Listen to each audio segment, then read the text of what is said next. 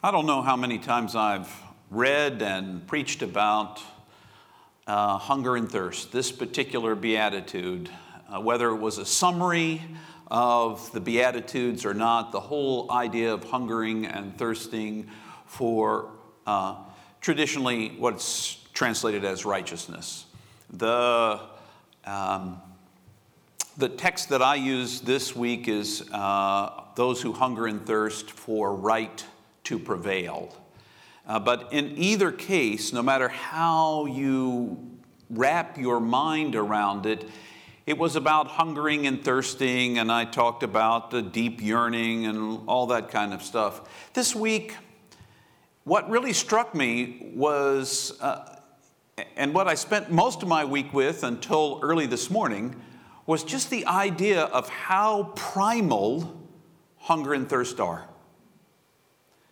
Uh, the, the reality is, since our entire evolution, we have had hunger and thirst to remind us, oh, we better get something to drink, because without it, we'll die. We've had hunger to remind us we better eat something, or we need to get more food, and we need to do it as soon as possible uh, because otherwise we'll starve to death.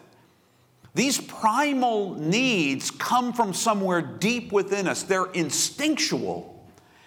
And somehow, this, uh, this beatitude that hangs right in the middle of the beatitudes is about our primal desire, our primal need for something. It's not just something that we ought to feel positively towards or that we just want. It is something we need to hunger and thirst for. Now, as I say, the traditional uh, uh, translation of the word is righteousness. Uh, the, the version that I have just been using because it's uh, been part of my uh, work on the Beatitudes is, says, you know, how blessed are those uh, who hunger and thirst for right to prevail, they will be satisfied. But the root word for the word righteous is justice. The root word for the, and the Greek word that's used here, and I don't usually get into original words, but I think in some ways, when we use the word righteousness, we soften the desire, uh, a primal beatitude that asks us to be concerned for our neighbors uh, across the board.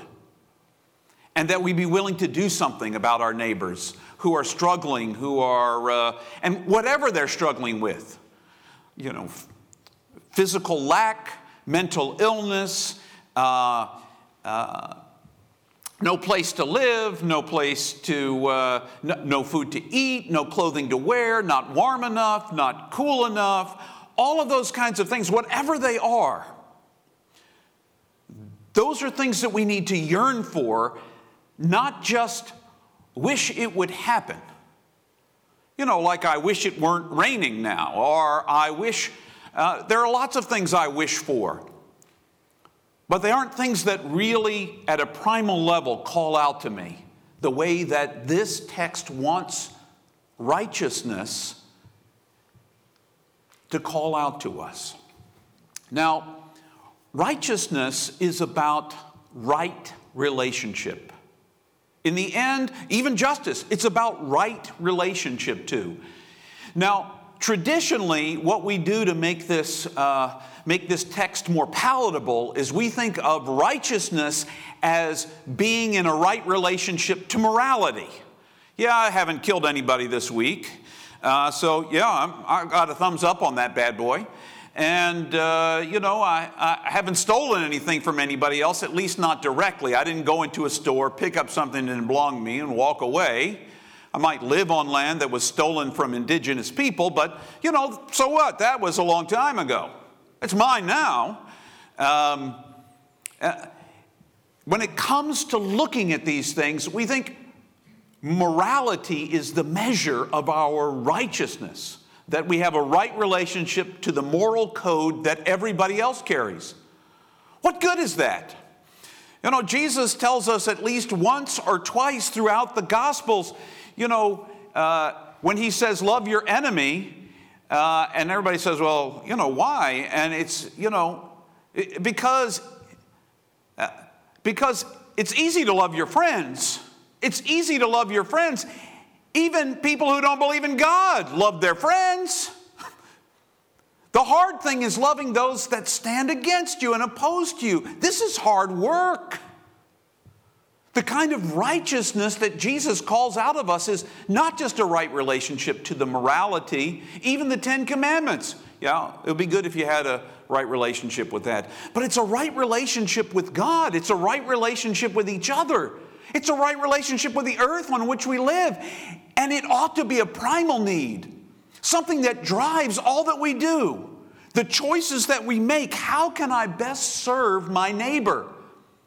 And if it's really easy for me, if it doesn't pinch, as the, the, if it doesn't pinch a bit, if it doesn't draw a little blood, then maybe I'm not really helping my neighbor as much as I can.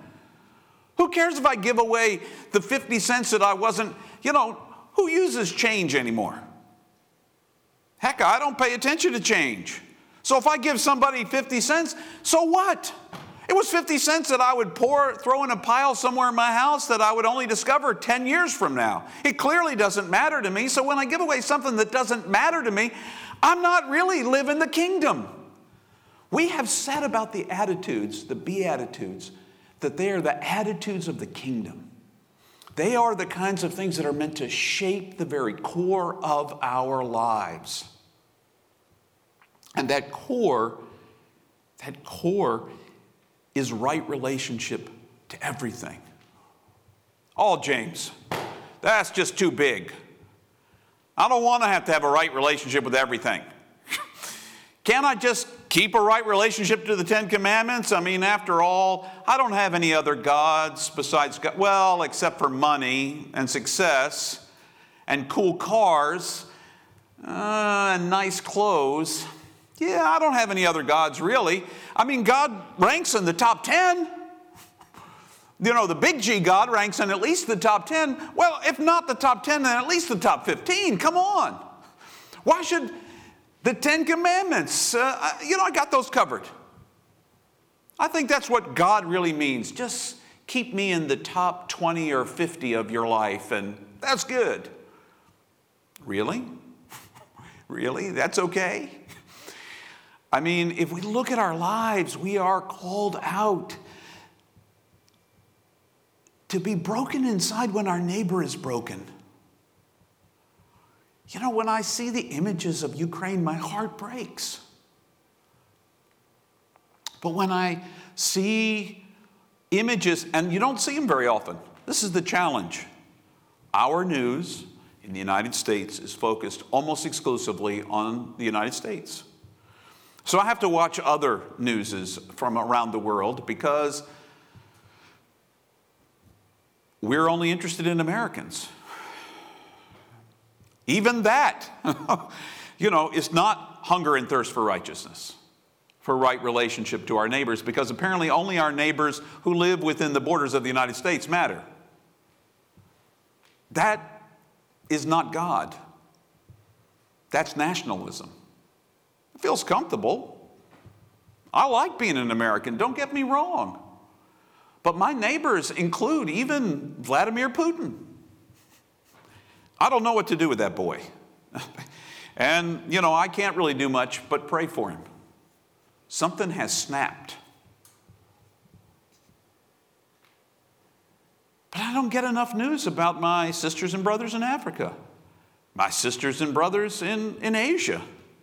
South America, Australia. Periodically, I hear two weeks later that something major happened somewhere else, and I could have been praying about it two weeks ago, except it wasn't big news to us. We've got to argue about things sometimes that don't matter.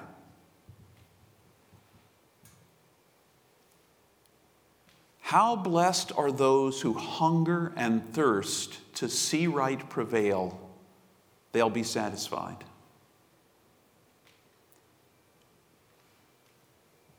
When you look at your neighbor hungry, whether it's a visual image in the news or uh, whatever it may be, when you know your neighbor is hungry, when you know your neighbor is caught up in a war, when you know your neighbor may be imprisoned mostly because they couldn't get a fair trial because of the color of their skin. If you know that, does it, does it create a primal need to see something change? And not just wait for the Republicans or the Democrats or the Green Party or the Libertarian or whoever they happen to be to change it. What am I going to do about it? What am I going to do that's going to make me feel the need to make the world a better place? Because that's what the kingdom looks like. We cannot rest as long as there's a hungry person near us because we recognize when Jesus said the second greatest commandment was to love your neighbor as yourself. What he meant was not as much as you love yourself, but as an extension of who you are. So if your neighbor's hungry, you're hungry. If they're thirsty, you're thirsty. If they're homeless, you're homeless. You cannot fully rest until all of that's taken care of, which means I guess we don't ever get to rest. I've been waiting to rest on my laurels all of my life. I got six decades under my belt. Shouldn't I just be able to kick back on the couch and say, okay, I'm done? Somebody else better take up the cause. Not as long as I draw breath, apparently. I need to feel the same hunger and thirst to change the world as Jesus did.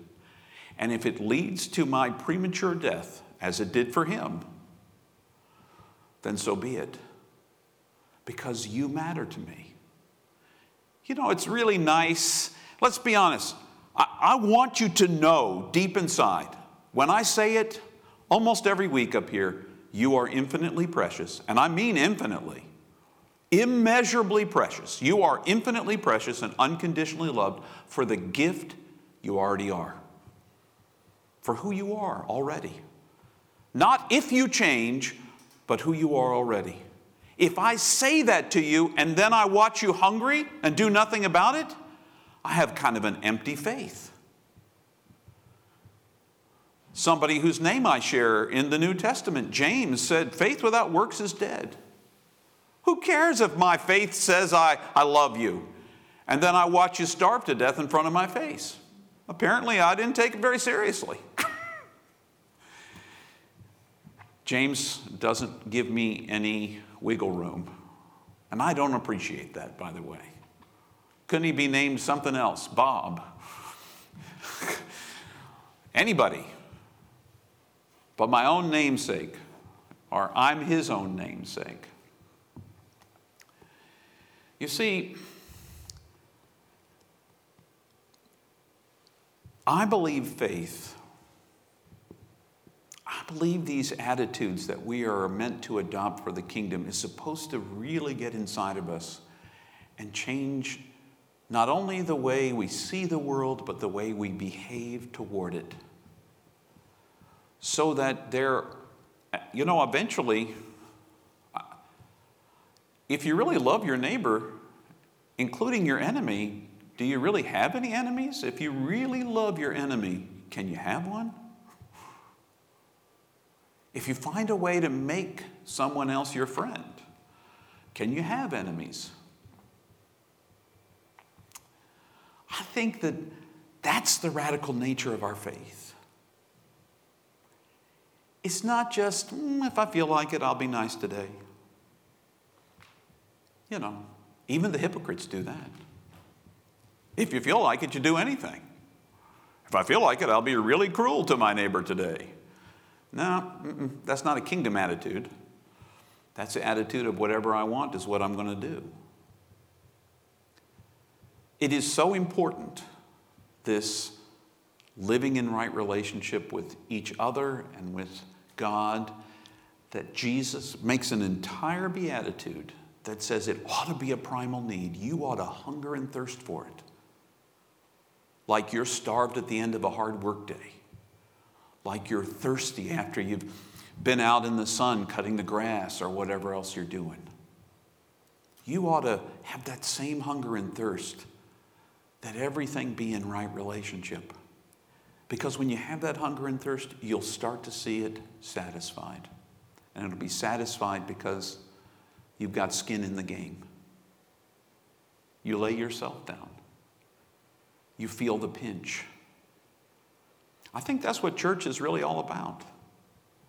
Feeling the pinch enough to make a difference in a world that needs a difference. When was the last time you ran into somebody on the street who actually said, Hi, how are you doing? You know, you're loved. You probably think those people are crazy. I would. And yet, that's the message we bear. Kind of crazy, isn't it? God wants us to have the same primal need.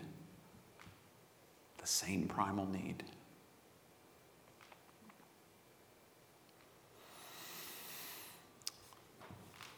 I'm kind of hoping each week as I work through these Beatitudes, and I haven't done much on next week yet, that it's going to lighten up a little bit. I'm getting a little tired of this. It feels heavy.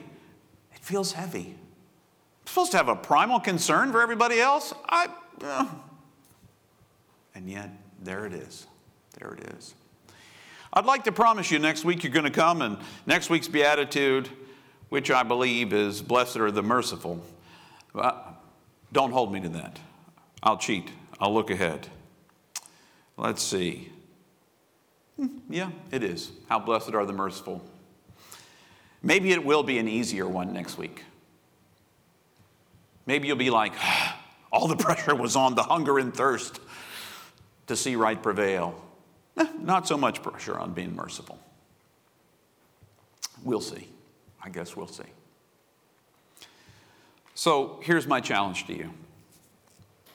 If you don't really feel a hunger and thirst to see the best for your neighbor, do you feel a hunger and thirst to see the best for yourself, at least for the people you care for? Or when people that you care for do really well, especially if they do better than you think they deserve, do you, do you still feel like they're in good relationship? Do you desire deep within the best for every person you encounter, including the one that cuts you off in traffic or the one that attacks the Ukraine? Or do you, do you really want the best?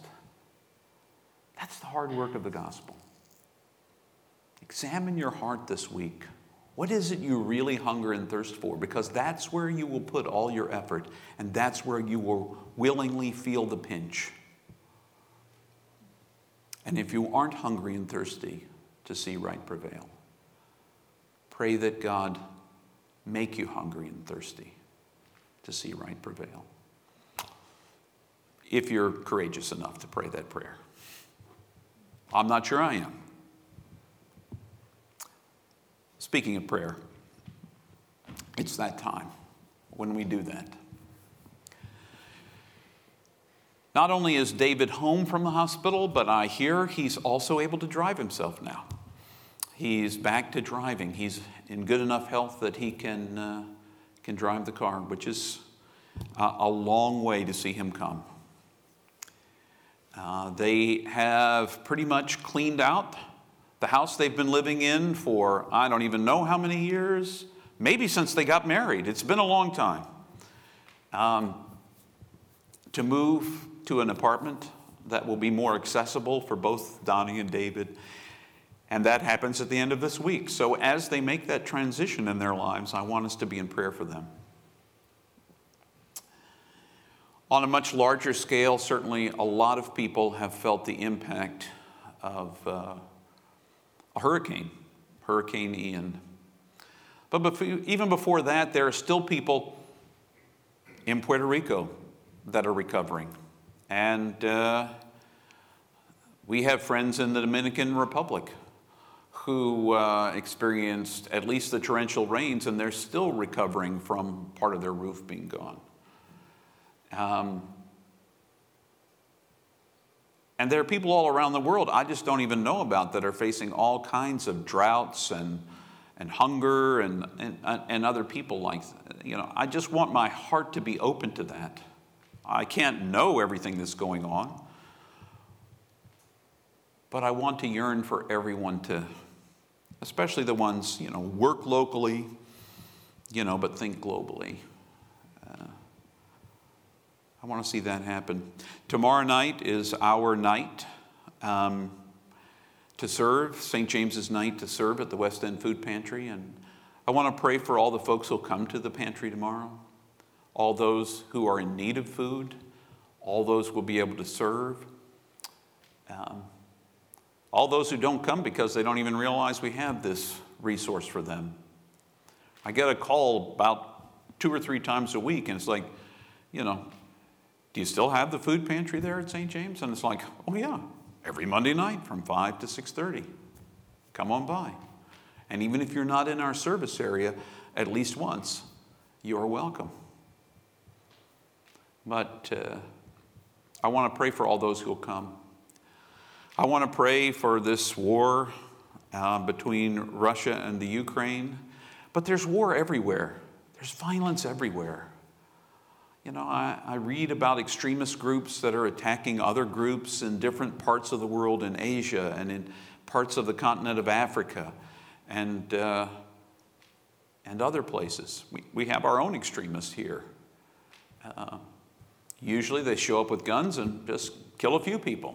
So it's, it's not like a war uh, unless you count them all and add it up. But uh, I want us to pray for an end to violence in our world. Perhaps for the moment that's enough. That's a, you know, we've, we've covered a pretty huge swath there.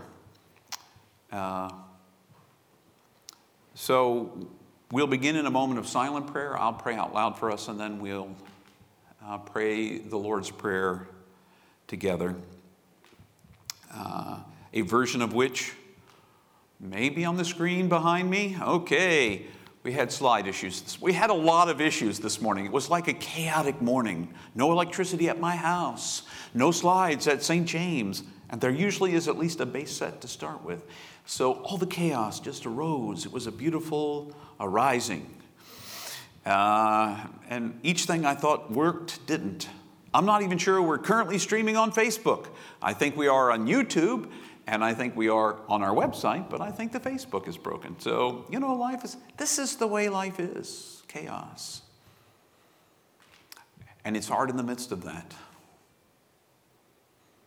to stay grounded in the one who loves us, to live into the kingdom attitudes that Jesus teaches. And yet, it's even in the worst moments that it's most important that we live into them. So we begin in a moment of silent prayer. I will pray out loud for us, and then we'll pray the Lord's Prayer together. Could we enter into a moment of silent prayer together?